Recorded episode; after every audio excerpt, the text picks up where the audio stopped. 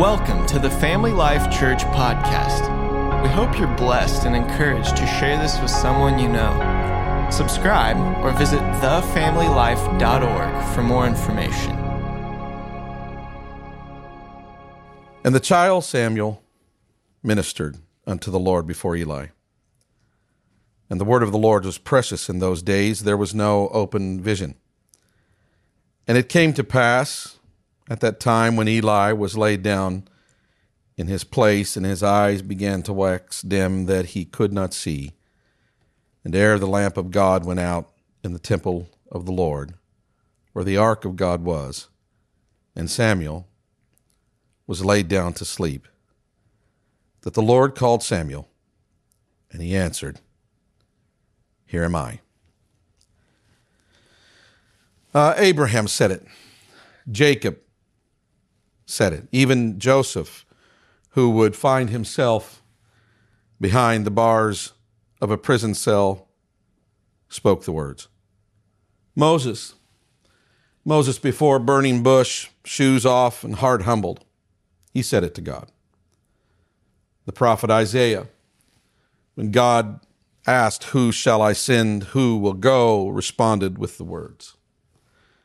And Ananias in the book of Acts, when called out by God to go and lay hands on a man named Saul who persecuted the church that would one day be called Paul and preach to the Gentiles this message. Ananias said it. They all heard the call, the voice, the word of God speak to them in, in some way to ask of them more, to be and to do what others at times would not. And in each place and posture of their life, they all answered with the affirming words, Here am I.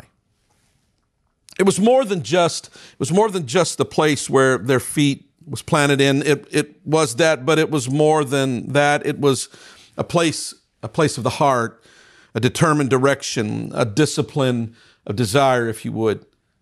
Samuel heard his name called. It was in the middle of the night. He supposed it had been Eli, the priest, that had called to him, but it was not. Samuel, Samuel had been given back to God by his mother because of God fulfilling his promise to her of giving her a son. So her promise to God in return was that she would bring him, Samuel, to the house of God, and there he would remain dedicated to God for what he had done for her. We can never underestimate the incredible importance of where and in what we place our life and the life of our children in. Often we ask God for prayers, for our prayers to, and petitions to be answered, and, and then when they are, uh, we forget to honor God with the answer to those prayers. Understand this. Were it not for the faithful follow through of the mother of Samuel, Israel would have never heard the voice of that prophet. In, in your care, in your care could be the one that reaches generations, uh, one that reaches a generation that you will never see, a life, a life that will live out the will of God, that brings souls to salvation and ultimate glory to God, a voice that will speak when all others are silent. In your care, it could be this day. Where you place yourself is ultimately where you place them. For if Samuel's mother would have never placed him there, he could have never placed himself in a proximity with the tangible presence of the ark to be able to hear the voice of God in that place. Here am I, he said. When the word came, when the word came, he did not know how to articulate it, to understand it. He, he didn't know where it was coming from or where it was leading, but still, nonetheless, he heard it. Look at this, if you would, please. The, the place that we put ourselves in the Spirit determines our ability and availability to be led by the Spirit. Uh, Samuel heard the voice of God because he put himself close to the things of God. There was a proximity that he intended in his life. I recognize it was put there first by his mother, and that's important to understand, but ultimately he put himself in a proximity with the things of God so that he could hear from God. Proximity matters. Uh, it matters what you surround yourself with. Uh, it, God is no uh, respecter of persons, the word says, but He is. Understand this. He is a respecter of desire. The word said that He draws nigh to those that draw nigh to Him. Uh, many struggle in their relationship with God and wonder why, when if they would just simply look around their life and see what they are surrounded by, what they are surrounding themselves with, with uh, the answer would probably be evident why they are struggling. We ingest and digest so many things that are contrary to a spiritually healthy life, and we wonder why we are weak and sickly spiritually, as the word said. God's crowded out because of all the carnal things that, that we are comfortable with. And we expect Him to be comfortable with, with it as well because in our mind, grace allows that place of comfort. No, God gets crowded out because we do not put ourselves where He is and where He can speak to us clearly. It matters. Understand this. It matters who you and I surround ourselves with. Look at this in Corinthians. Uh, Be not deceived. Evil communications corrupt good manners. The things you are hearing could prevent the very thing that you need to hear this day. The tongue, be it yours or be it theirs, it's like a helm of a boat. Even though it's small, James said, it still nonetheless steers it. What's communicated to you or, or, or, or by you ultimately affects you. It, it, it pushes your life in a direction. It, it sets the course of your life. What you're allowing yourself to be surrounded by, who you're allowing yourself to be surrounded by, the things that are consuming your mind and your attention and ultimately your affection. Samuel had to learn the difference in the voice of God and that of Eli, and, and it was all determined by where he simply put himself. While his mother brought him there, it ultimately was up to him where he would remain.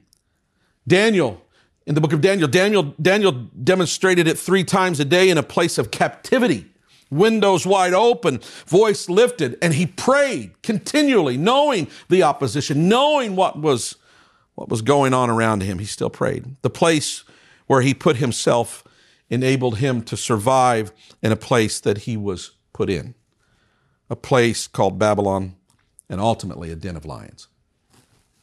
Where you stand, where you stand in your spiritual life is determined by your desire. How you stand is determined by your discipline. You understand that? Uh, where you stand in your spiritual life is determined by your desire.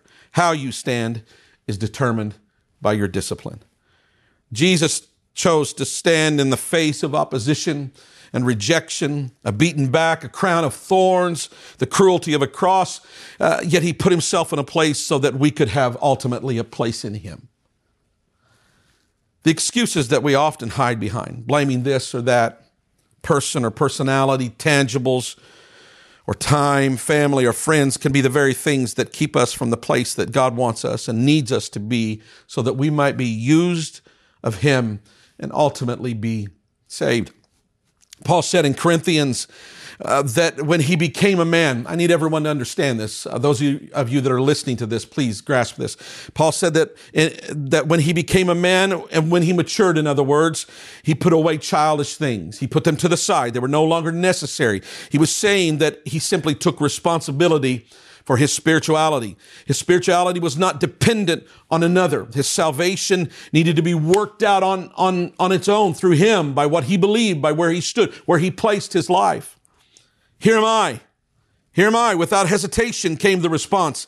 Came the response of, uh, of a Samuel. It, it, it was, it was not clear to him at first, but it did not stop him from being willing. You understand that it, he may not have been able to completely articulate what was being said, how it was being said, what needed to be responded to, how it needed to be responded to, but nonetheless, he put himself in a place to be willing to hear.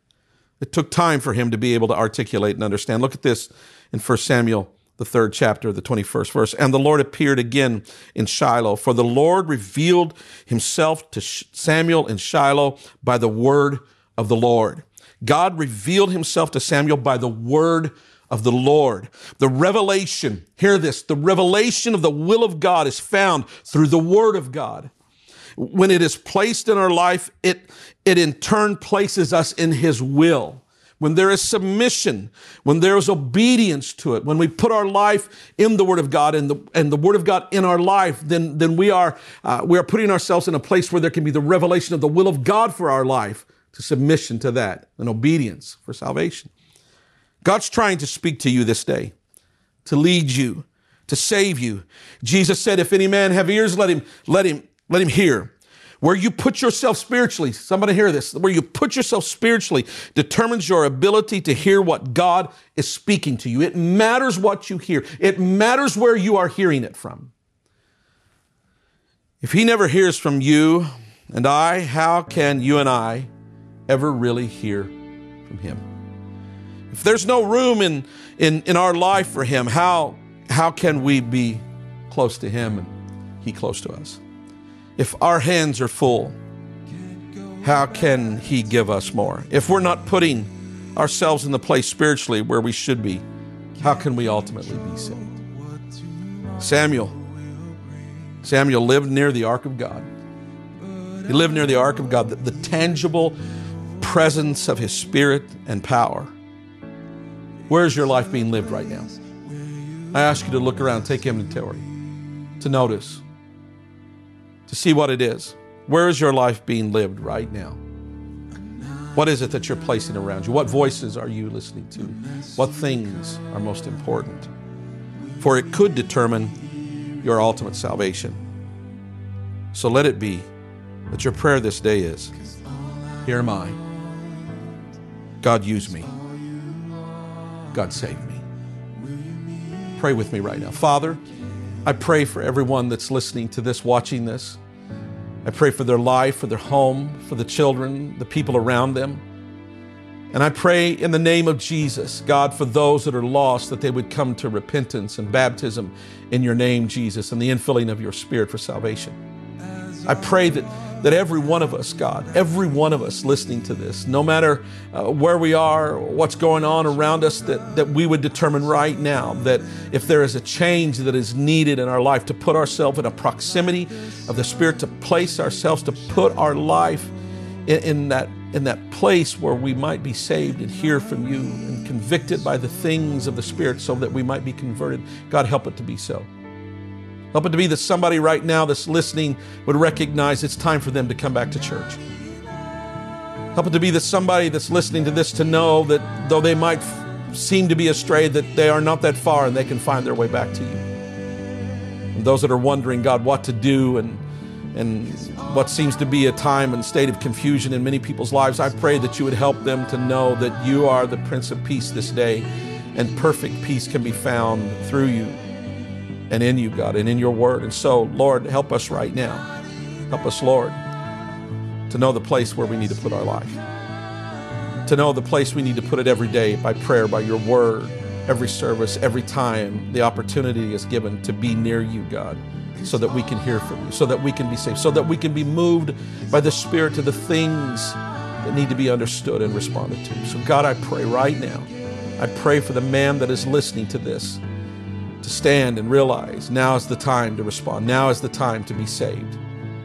They cannot delay. For the for the wife, for the mother, for, for the children in the home, God, that, that we as a people would understand this is the day that our house must be houses of prayer and places of revival.